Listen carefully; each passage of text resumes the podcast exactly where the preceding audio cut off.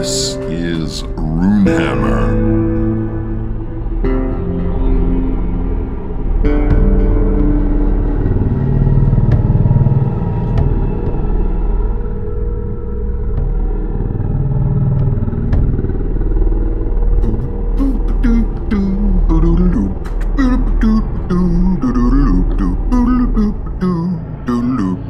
RPG Talks. Greetings, programs. It's your old buddy Hanker Infernal here. Back once again, it's the lyrical master, P-Funk Damager. Power to the people. We're looking at episode 12 of RPG Talks. Can you believe that? And you know, I think episode 13, we might have to upgrade the name of this podcast. I think I'm going to go with RPG Mainframe. It's got a lot more gravity to it, right? RPG Talks is kind of like, it's just coffee. We're just talking. Let me get a little closer. Oh, yeah. Let me just snuggle right in here. Okay. Welcome back to Runehammer. It's good to have you guys back. And we are going to do a special episode this time for episode 12, which is nothing but mailbag, baby. Nothing but mailbag. And just for this special occasion, let's do an expanded version of that mailbag song. Let me see if I can... do we have the expanded version here in one of these things? Oh, here it is right here. Mailbag day, mailbag day. Let's go see what's in the mail today. Gonna talk about RPGs all day because it's mailbag day. Wow, that was the expanded version. There really wasn't a lot more to that. Let's go see what's in the mail today. All right, guys, for episode 12, we're going to do nothing but mailbag. So let's just dive right into it because I've got a baker's dozen of questions here that have come in via email, via Facebook, and right here on Patreon. So just keep them coming, and I'll answer as many as I possibly can just directly. You guys know me, or we'll throw them into the podcast because, hey, man, I'm doing the talking. I'm filling these airwaves with smooth tones, and you're doing the listening. So just kick back, relax, keep your eyes on the road, and let's get into Mailbag Day here on Runehammer. All right. The first one is that I've received about 4 or 5 requests in the past 2 weeks concerning setting books for ICRPG. Like, oh, dude, you should totally do a Harry Potter setting. Or dude, you should do post-apocalyptic, man, like ICRPG zombies. Wouldn't that be cool? So do you have plans for this? Are you kind of working on this? These are kind of the questions that I get. So first of all, I just want to thank everybody for all their interest that that ICRPG wants to be so expansive into different genres. That is so exciting to me. You guys know me. I like to RPG outside of the normal D&D box, and just everything is fun to try. But I have a little bit of an oddball answer here, which is like, that would be really cool, but I really intended Index Card RPG as a DIY game. I really wanted it to be a game that was more about its core and less about its lists, if that makes sense. I've found that a lot of the RPGs that I've gotten into over the years, I was insanely excited at the beginning when I was working from the core and building my own game. And then the more supplements and source books and things that came out, and the more I collected them, enthusiastic the whole time, excited to be a collector the whole time. But the more I ensconced or surrounded myself with the so-called canon or the official line of what the material was, what the world settings were, what the monsters were, the more I found myself sort of spinning off the edge of the wheel of the enthusiasm. A great case that illustrates this, to me, is Volo's Guide. So Volo's Guide, to me, was one of the first second wave books that I bought for 5th edition. And even though I was excited about it, when I got it and, you know, found some of the monsters, especially the red caps and some others, like, sort of interesting. I liked that kind of silly beholder culture section. In time, I wound up using absolutely nothing from Volos. And yet the original 5e monster manual, we were like working our way through almost every single monster in there as if it like mattered, like they were boxes we need to check off. It was a monster bucket list. But the minute that bucket list became too big or too expansive or too long for us to really realistically expect to check off all those monsters, also bunches of monsters that my players and me had never heard of, something was lost. And I know that publishers and bookmakers and RPG creators need to keep books coming for their core systems. I understand the business need for that. But as a hobbyist, for some reason, it reduces my enthusiasm to create my own game. And I feel silly with that, but there's my admission. So with Index Card RPG, I was really trying to dream up a system that was not only easy to hack apart and to create new content, but also one where it would be easy to create visual content. And that's why I was suggesting the index card method. I felt like everybody can doodle on an index card to get their table to feel more exciting and more visually grounded. So could we do like bunches of setting books for ICRPG? Heck yeah, it would be super fun. But even finishing Worlds, I felt that I was losing some of the true essence of Index Card RPG, which is that it's a DIY game. And the core is what really matters. And that's why we've had 1,500 players for almost a year playtesting, refining, and nitpicking the core of the game to reach second edition. Is to me, that core is the essence of what's going to keep tables changing and being fun. And if I start, in my mind, sort of beating you over the head with more settings and more follow-up books, and you feel like, well, I'm a fan, so I should get this, and then, oh, well, you know, Hanker already did the zombie setting.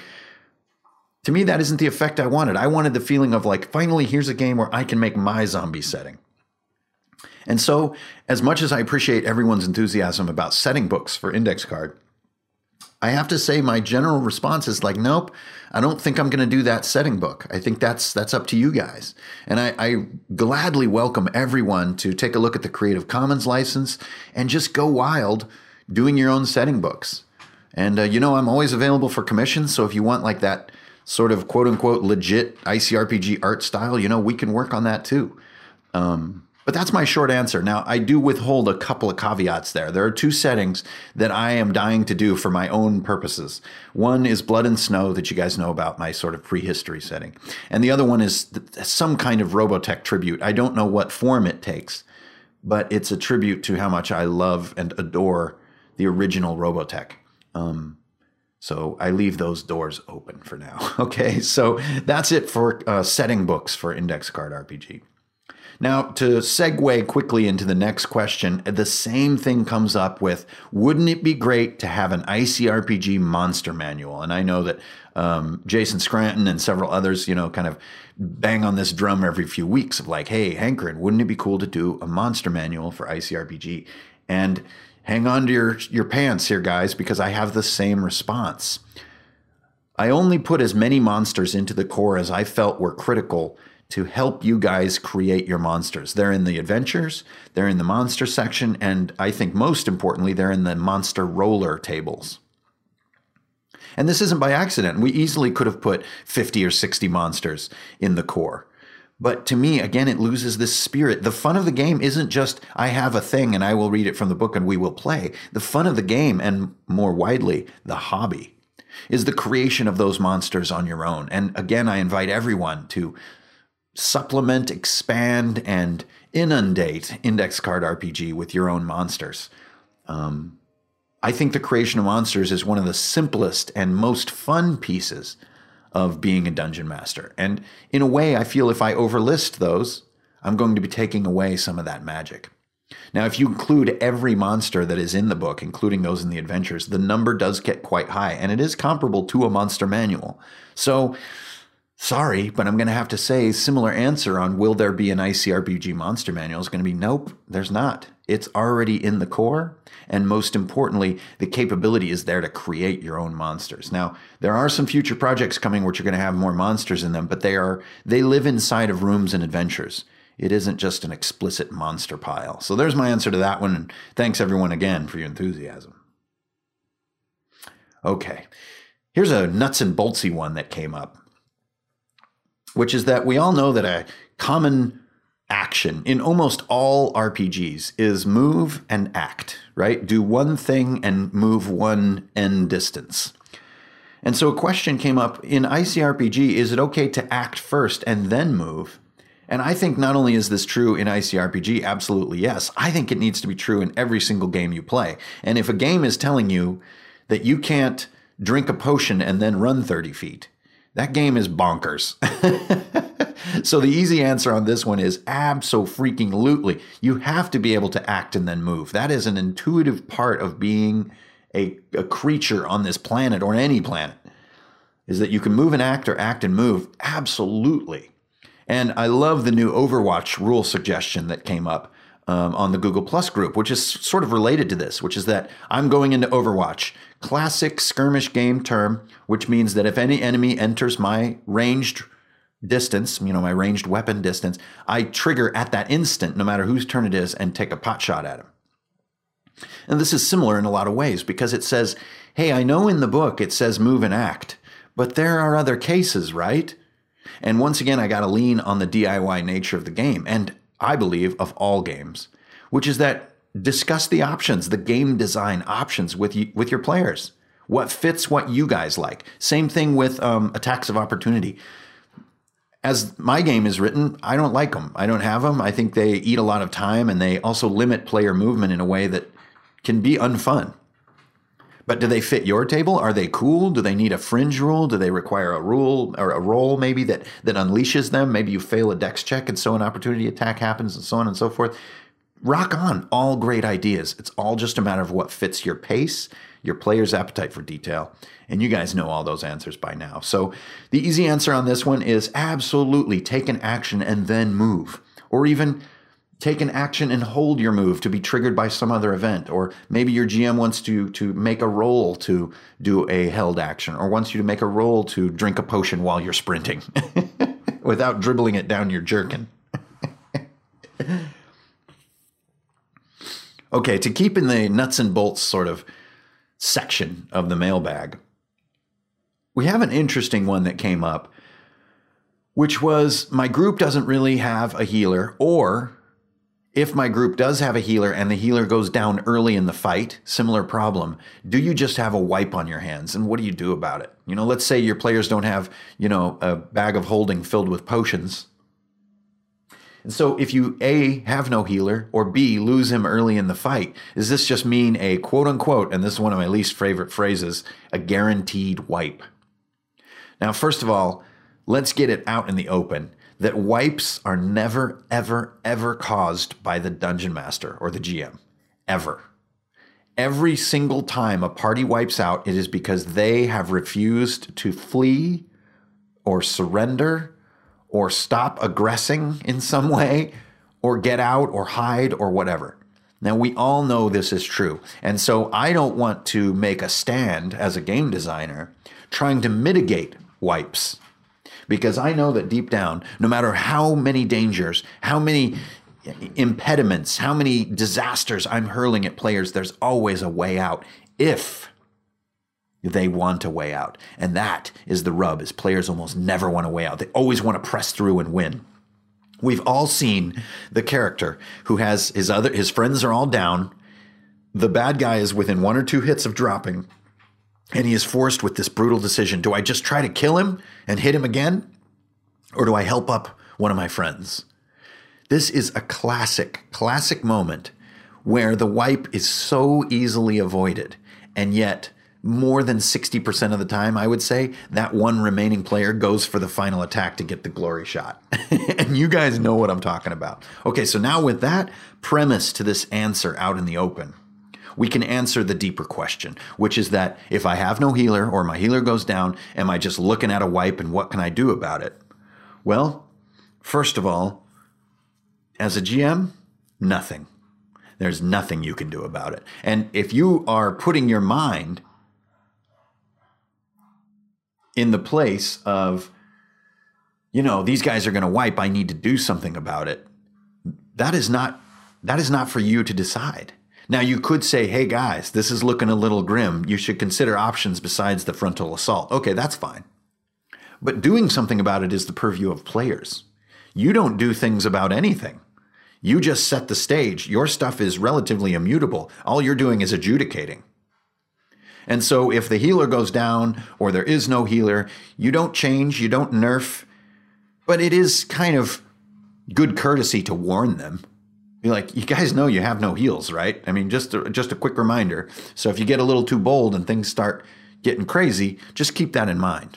That's a good thing to do as a kind GM, especially for newer players. Sometimes players don't fully see that there are options beyond full frontal assault. But here's my true answer to this question. The best groups don't have healers. Across the board. I've always thought that the healer puts an extra burden on the difficulty of challenges and emboldens characters in a way that actually detracts from the mortality of those characters. And mortality to me is the very root of fear, and fear is the root of fun. When there's no fear, especially like, let's say your healer is the highest level player in the group, there's going to be very little fear. And without that fear, as a GM, it's hard to give gravity and reality and detail and impact to your stuff, to your monsters, to your world threats, to your story and your crisscrosses and your betrayals and so on and so forth. Because, man, we always got those uber heals, right? And so I would consider this brutal reversal of this question into a principle, which is that rather than be concerned what happens with a healerless group, put your focus on, ooh, healerless group. Yes, very good. This will be fun. And that mindset change, I think, can lead you to a lot of practices as a GM that are fair, that are even-handed, and that are scarier for players. And I don't know about you guys, but some of the funnest, most fun, I should say, encounters I've ever been in are ones that we fled from because they got so dangerous that we just forget this. Let's get out of here. That's really exciting in the game. More so than, ooh, well, it's okay. We got 20 heal pots. So I don't think that the fear of a wipe is a bad thing. It's very natural. But I would say place your mind in the headset, the head space, that there is no healer. Even if there is, assume there's not. Assume there's not going to be any heals. And tailor your GMing style to fit that level of danger. So I hope that helps to answer the question, but also to spin it in a bit of a crazy way. All right, the next one is a little gnarly, guys. So you might want to buckle in and feel the cheese on this one. So as more and more people, and welcome, by the way, find their way to YouTube and especially over here to Patreon, I get a lot of questions as people catch up on the backlog of videos on YouTube, which I'm really proud of. I know that you guys would like me to do more YouTube videos, and I will. But there is something very special and irreplaceable about the huge body of work that I did about 2 years ago or a year ago. And that's not easily repeatable. And I don't want it to be repeatable. I'm proud of what I did for then, and I stand by it. And I'm a little bit searching for my YouTube identity now. Times have changed. But as people catch up on those older videos, I think several of them stumble on some of the crazier ones. And I'm not going to mention them because you guys know which ones I'm talking about. As well as the Never Stop video, which, you know, shows me doing silly exercises and reveals the fact that I am an amputee. And people get very curious about me personally. And so the question that came into the mailbag was, really quick on Patreon, on the podcast, I know this is weird, but could you kind of tell your life story?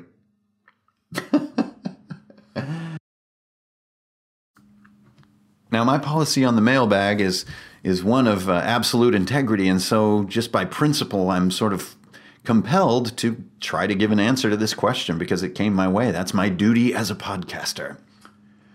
Whew. Well, as some of you who listen to the Murder Hobo Show know, I started playing games in the mid-'80s and stumbled my way into games far outside of D&D at first.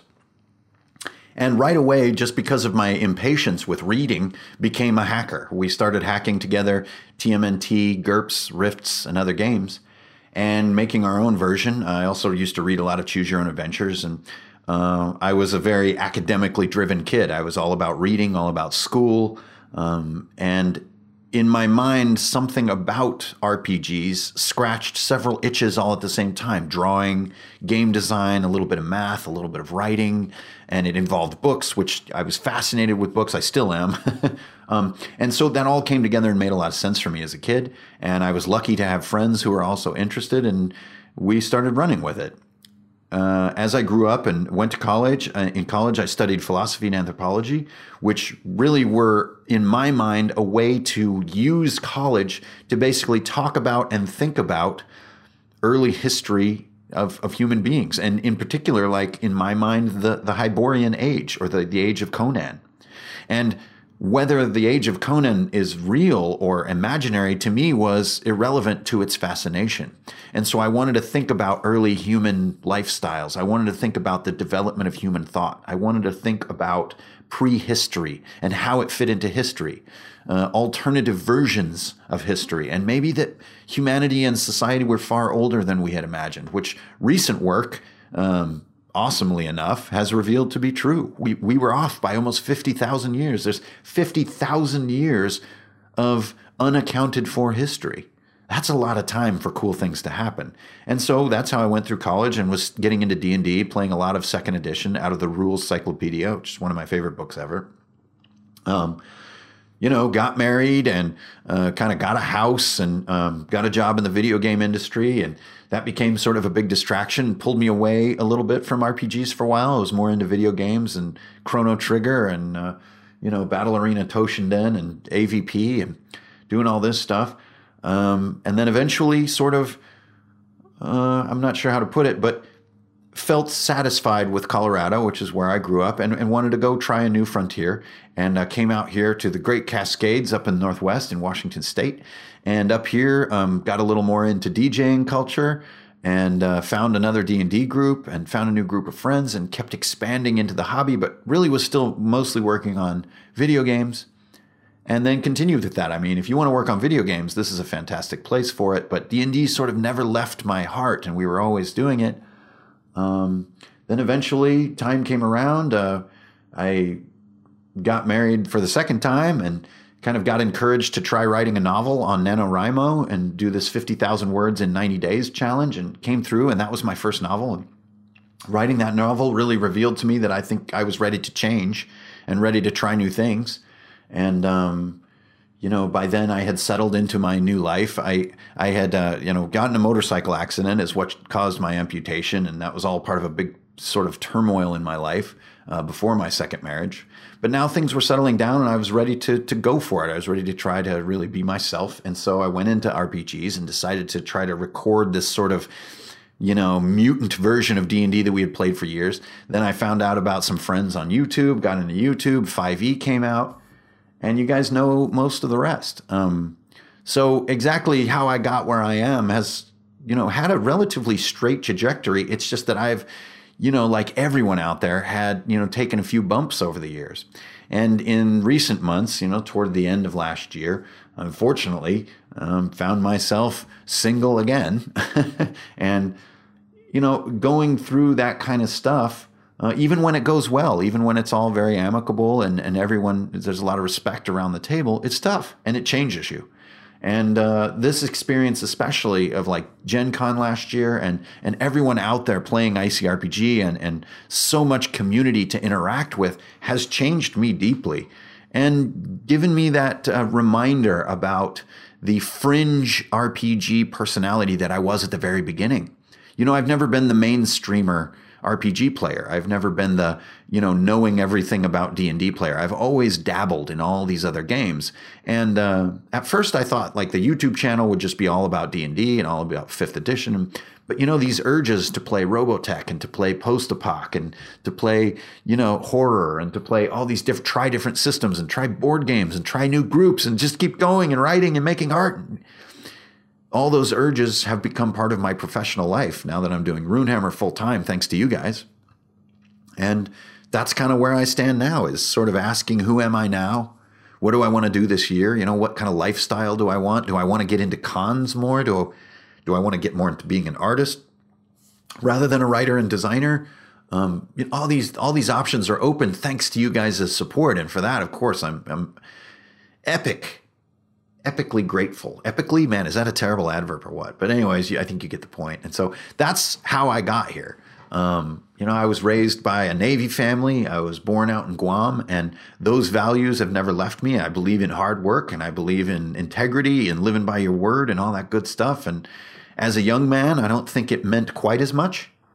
But as a grown man, especially, you know, running my own business and interacting with all you guys, I think integrity and living by your word is absolutely essential in life. And, you know, treating other people with respect and always openly giving of your love and being generous and, you know, doing your best at everything and going all in and never thinking twice and all this kind of stuff. And so, you know, I have been joked that I've been called the Tony Robbins of RPGs, and I am totally okay with that nickname.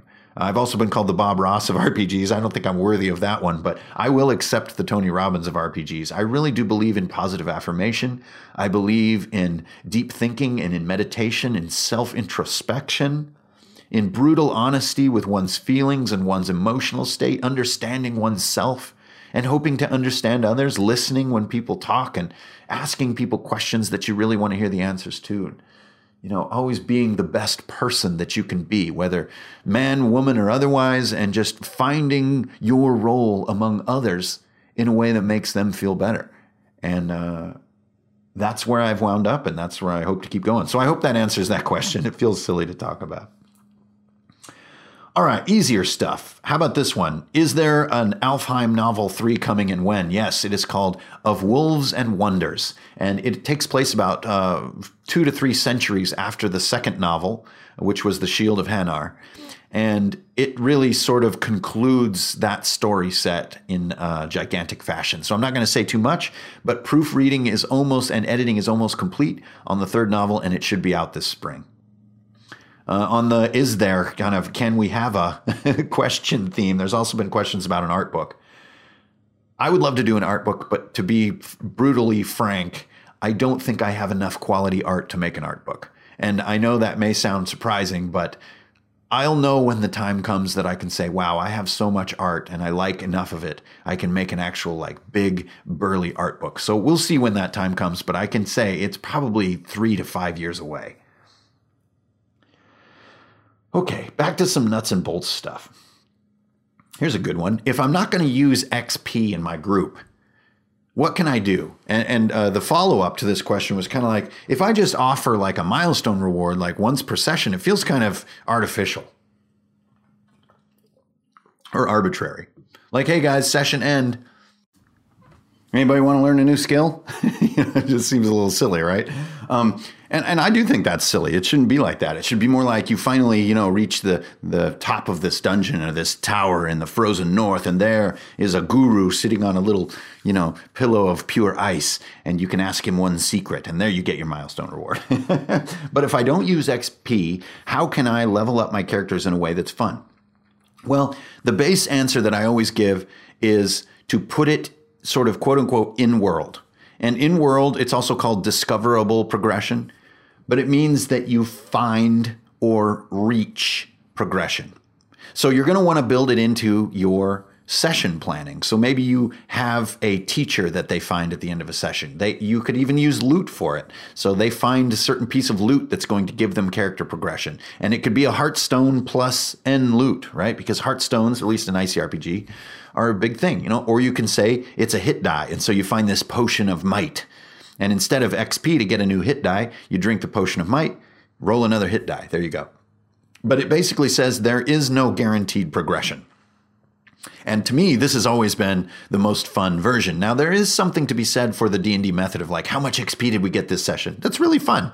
So I have nothing against that method. But the premise of this question is, if I don't use XP, what can I do? And think in world. So always use an NPC to deliver a milestone or a reward or a progression, or use an object, a potion, a spell, an enchantment, an aura, you know, a dip in a pool, you know, like a fountain in Zelda. Do all kinds of things. You find a crystal, and when you touch the crystal, you become more than you used to be. You see into the future or whatever. You see your heroic self. There's a lot of ways to do it, but the fundamental premise that you use is that progression lives in your world. It's findable. It's communicatable. It's lootable. It's even tradable in some cases. Like, you know, here's a Heartstone. Anyone in the party can take it. Who should get this? That's a fun moment. And so consider just putting your progression in your world. And then all you really need to do is answer about how often do I want them to find blah. Or, you know, like it's like when the characters meet the dungeon master in the old cartoon. they learn sort of some key fact, right? And the dungeon master, he never like appears in the middle of a battle. He kind of appears in the beginning to give them a little push, and he appears in the end to kind of troll them. And it's similar here. You have your little Yoda character, and whenever we bump into Yoda, we know, ooh, we're about to learn how to do a backflip, right? And so that makes it less arbitrary, and you get a symbol. And then when you're designing your sessions, you can ask yourself as the game master, ooh, where does Yoda fit into this? Like, where can I put my little Yoda guy? Oh, hey, right here, there's this portal, and he can pop out of the portal, or like he walks out from behind this tree, and then when he walks back behind the tree, they look behind the tree, and he's gone. You know, this kind of stuff, right? So you can always put progression into your world. It will have the same rhythm as XP, and that's just how you do it. You just build it into your world, and to make it easier on yourself, come up with a Yoda mechanic, you know, a Yoda symbol, a thing that represents growth, you know, kind of like those big things you read in Skyrim that teach you the new, you know, voice commands. Anytime a player in Skyrim sees one of these big things on this stone, you know you're about to level up, and that's a cool feeling. Okay, next one is an interesting one that I think has an unexpected answer. I hope the answer is unexpected, because surprises are fun in life. I love to get a nice surprise. ICRPG, right. Is ICRPG good as a newcomer RPG system, or is 5e better? This is kind of the question. Like, hey, I got some new players. They want to get into playing tabletop.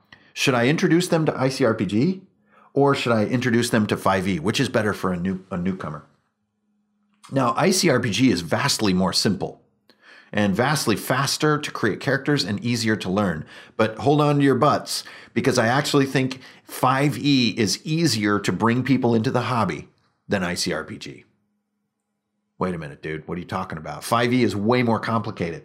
The first time you sit down to make your first 5e character, you're like, oh no, how do I, this, how many, what's a proficiency bonus? Why is that adding on to everything? I don't. The reason that I say this is for two reasons. First of all, people equate Dungeons and Dragons with tabletop role-playing. They think that is it. A newcomer, mind you, an uneducated, sort of unfielded player just thinks, well, D&D is tabletop. And so it's comfortable for them. So when people ask, what are you doing over at Bob's house? Oh, we're playing D&D. That's very easy to say. ICRPG is a sort of an alternative band of RPGs. It's a garage band RPG, right? And it's much harder for a brand new player to come into the hobby playing a fringe RPG. Now, that's the first part of my answer. Hold on and stay with me for the second part, which is that I think Index Card RPG reveals much more of its value and its speed and its wonder once you have played 5th edition. 5th edition gives you that context for a slightly more complicated game, and for many people, I think gives you an appetite for a faster, simpler game that gets you rolling more dice. And that feeling of appreciation cannot come if the first game you ever play is Index Card RPG. And it's a good feeling. It's a big part of seeing why DIY RPGs are where it's at in this hobby. Because the big book, quote unquote, RPGs, Pathfinder, D&D, can be a bit heavy for more casual players, which often new players can be a little more casual. Not always, but it's often how people will begin is in a casual way, right? And so I would advise to just say, hey, here's a player's handbook for 5e. We're going to play a session. And after that session or a few sessions, then you can suggest like, well, you know, and here's some little tweaks that I wanted to do. And here's this sort of other crazy book that's got all this, you know, crummy Sharpie art in it. And they also have all that context of lore and depth that comes with 5e and D&D. They get that easy statement to friends and loved ones of what are they up to these days. And they say, oh, we're playing D&D. If they're playing Index Card, great. I still want to sell books and stuff, right? I want ICRPG to spread to the world, but I've got to admit, people are more comfortable just saying, hey, I want to get into this. Okay, let's play D&D. That's very understandable to them. And so I don't mean to counter my own marketing with the answer to this question, but this is my honest response. So I hope that helps with your answer of what to do as you face the wonder of welcoming new people to the hobby, which is always such a blast. Okay, next one. This is really down to the nuts and bolts level, and I've just decided to throw it in a podcast. so many commissions have been happening lately. It's become a daily part of my life, and I'm really thankful for it. I love doing commissioned work, both for individuals who just want characters for their game. You know, they want portraits, and sometimes full color, sometimes black and white, and all kinds of different permutations, as well as bookmakers like Eric Bloat or Dice on Ice. These guys who are making full-on supplement books, or even core books in the case of Demogorgons. And they commission me for large bodies of work. Now, whether it's the one or the other, everybody pays the same. So here it is. I charge $40 an hour for my work. It's that simple. Then what we do to tune to your budget is we change the style that I do, we change how much of it we're going to do, and we get it to fit. But that's what I charge, and I don't plan on raising or lowering that rate anytime soon. So bang, there it is. So for everyone who's been curious about having me do your portraits of your groups or your art for your ICRPG book or anything like that, it's that simple. Now, how much do things cost? That gets more scalable. So I totally welcome any and all commissions. They take time sometimes to work through others to get to them all, but I really love doing it. It is a blast. I can't wait to finish Harbinger. I'm going to do some other work for Tabletop Terrors that's about to be announced. And I love doing work for individuals as well. It's really fun. So bang, there you go. There's a FAQ type answer right there. All right. Sticking with the ICRPG nuts and bolts, we have a question of like, how do I run help? When two or more players are working on the same task, how do I run that? Well, there's a simple answer, which is a little bit in the book, but I think applies to all games. If more than one player is working on the same task in a believable fashion, then the roles for it should be easy. Now, I know easy is an ICRPG term, but let's say you're playing, D&D, then, take 2 or 3 off of the target roll, off the DC, right? If you're helping each other. So you're both pushing a door open. Well, it's going to be easier. That's the first, most simple version. Even if it's 5 people or 2 people, all it can do is get one notch easier. Now, if you're talking about effort-oriented things, you do it just like multiple people pounding on a skeleton with swords. So if the 2 of us are both pushing on this door, we both get to roll some effort on it, just how we would both roll damage on the skeleton. So things vastly accelerate in Index Card RPG when you talk about helping each other, and this is by design. I wanted a game that would encourage help and pooling of effort more than just damaging, which is the main area of teamwork in so many games. So that's my simple answer. Now, you have multiple game systems to think about, but I think your answer is always going to be the same. If 2 or more characters are working on the same task, make the roles easy, or easier, if that fits your terminology. And then let them pitch in somehow together, and I'm not a huge fan of doing advantage. I like lowering DCs more than advantage. Advantage, the fun of that wore off on me about a year ago. Rolling 2d20, getting a 1 on one and a 20 on the other is an emotionally zero-sum moment, and I do not like that on a d20 roll. And so I think advantage and disadvantage lead to a lot of those moments, and I don't like those moments. So I'd rather raise and lower the DC like back in the old 3.5 days. All right, next we have, this is a bit of a nebulous one, but it comes in 2 or 3 times, and I feel compelled, as I keep saying, to answer. Which is that, by the way, thank you everyone who's read my novels and read all my written work. I really appreciate it. But these readers ask, hey, I'm working on my supplement, and, maybe I get to read it and look it over, give them some comments, or maybe it's just discussed abstractly. But, hey, I'm working on my supplement, and, what tips do you have for improving my writing quality? First of all, I don't know if I'm qualified to give such tips, but I'm going to do my best. The primary rule, I think, of quality writing is brevity.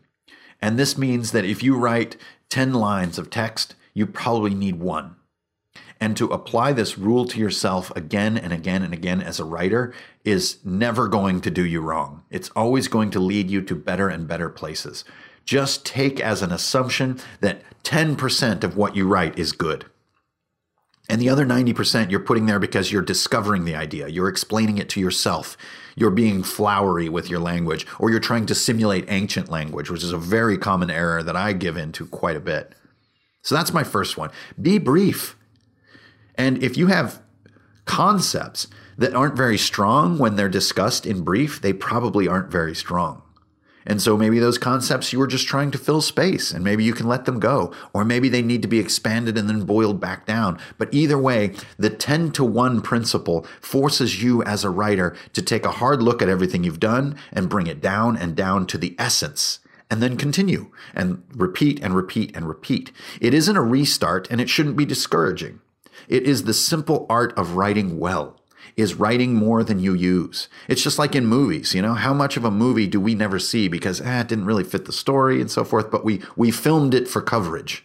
Same thing with a writer. You're going to write more than the reader is going to read. And you're going to get in this habit, not of feeling bad about the 10-to-1 principle, but reveling in it.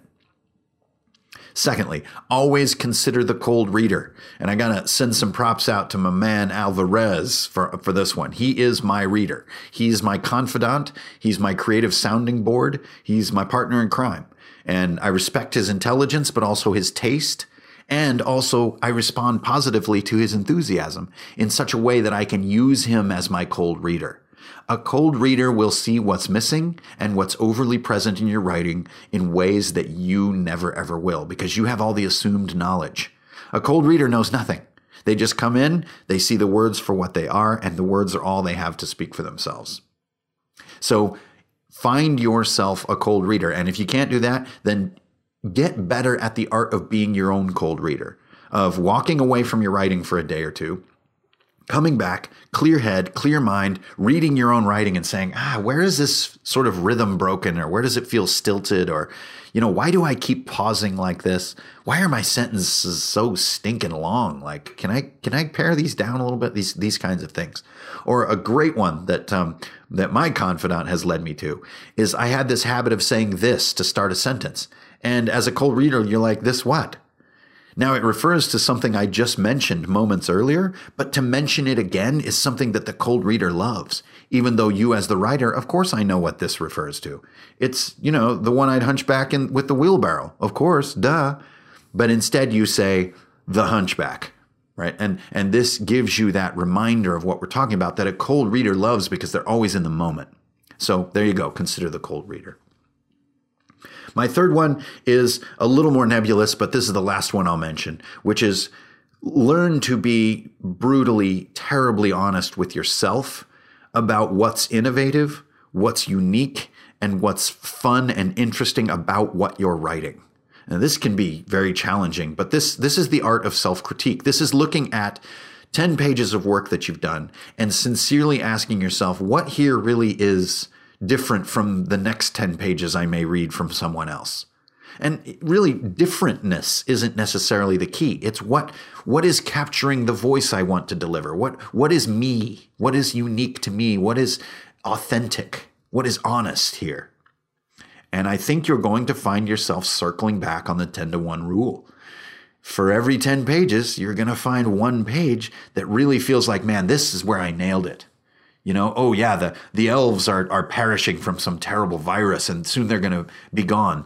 Besides that fact, my world is kind of like other fantasy worlds.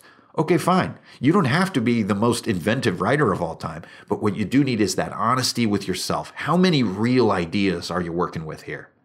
And then as a follow-up to that skill of self-critique, you latch onto those buggers, man. The elves perishing from the earth have caused all these different events, and here's what they are.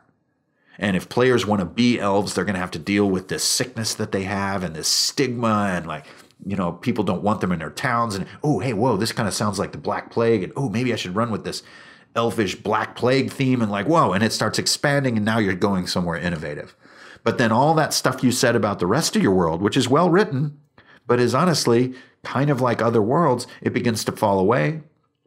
You find yourself applying the 10-to-1 rule and it winds up on the cutting room floor, and that's totally okay, because any amount of work to reach a new or innovative idea is worth it as a writer. It's a very difficult discipline and takes years and years, in my opinion, at least at my ability level, to even begin to get good at it. So there's a lot of patience. The cutting room floor is littered with the dead, and you keep a cheerful attitude about it. So I hope that answers some of the question about, you know, tips for writers and improving writing. Okay. Next, we got, there's a couple more left. Next, we've got boss making. you know, this has come up a few times, and we've talked about it in a few videos, and I think even in a podcast we talked about, you know, making supervillains and stuff. You know, what do you do to make a great boss? Well, as a sort of cheesy answer, I would say, you know, consider using the monster rollers in the ICRPG core book, which, you know, give you randomly generated ways to augment monsters in interesting and different and powerful ways, and give them 3 or 4 augments. Okay, so that's a starter. And that list of augments really speaks for itself. It's more than one action per turn. It's using magic. It's using regeneration, disrupting movement, denying terrain, all this kind of stuff. But on a more esoteric level, the art of making boss monsters is the art of breaking your own rules, of defying expectations, of creating danger that seems totally unfair and unsurmountable, but that always has a keyhole. I think the keyhole to a boss is fascinating, and it goes all the way back to Mega Man. It goes all the way back to Zelda. It's this idea that, oh yeah, once you get the pattern, it's super easy. You just jump over the lizard, and then you get in the bubble, and then while you're in the bubble, you shoot the little red dot, right? But figuring that out takes you several deaths or several attempts. And I think this is something that can be missing in some tabletop RPGs, is that even the biggest monsters simply become your hit point sponge versus my sword hose. Sword hose. The revenge. So you don't want your bosses to turn into that. Tank and spank is another term that's often used for that. You want them to be unbeatable until the keyhole is figured out, until this pattern or this weakness is figured out. And then suddenly the tide changes and the excitement is there. Once again, leading to this principle, like in my last podcast about escalation, which is the fun of escalation is not an even line, but a wavy line. And it's the same thing with a boss battle. You don't want this steady grind down of their hit points and then bang, they're dead. I did it. Woo. Good job, us. What you want is terrible danger. We almost died. Then we had him on his knees, and then he blew out this mass of force, this wall that blew us all back, and we almost all died. And then there was no hope, and we fled, but he chased us. And then we finally realized we had that iron cross that the old lady gave us in our pocket, and we held it up in the air, and he was, you know, reduced to 1 hit point, and we walked up and hit him with a rock. Right? That's a wavy line boss battle. And that's what you want to achieve. Now, there's a million ways to achieve that wavy line, but as long as you have that wavy line as your ideal, it's going to give you ideas of how to press that envelope and how to get that keyhole to work. What could the keyholes be? And if you're having trouble coming up with a keyhole, you can always look to some of the classic monster lore to find it, right? So, you know, there's a material or a substance that the monster is terribly allergic to, afraid of, or weakened by, the old kryptonite theory. Another one is the missing scale on Smog, right? There's one spot on this thing's body, which is a terrible weakness. It's literally a keyhole in its armor.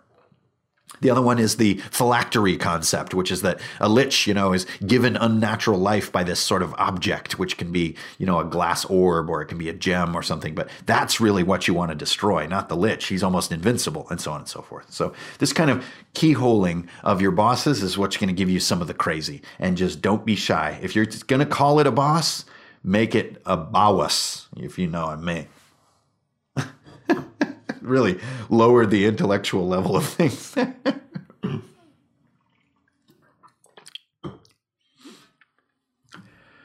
Okay, we got one more question for the Ultimate Edition Mailbag podcast for what will from here to fore be known as the RPG Mainframe here on Runehammer. Thanks everybody for tuning in.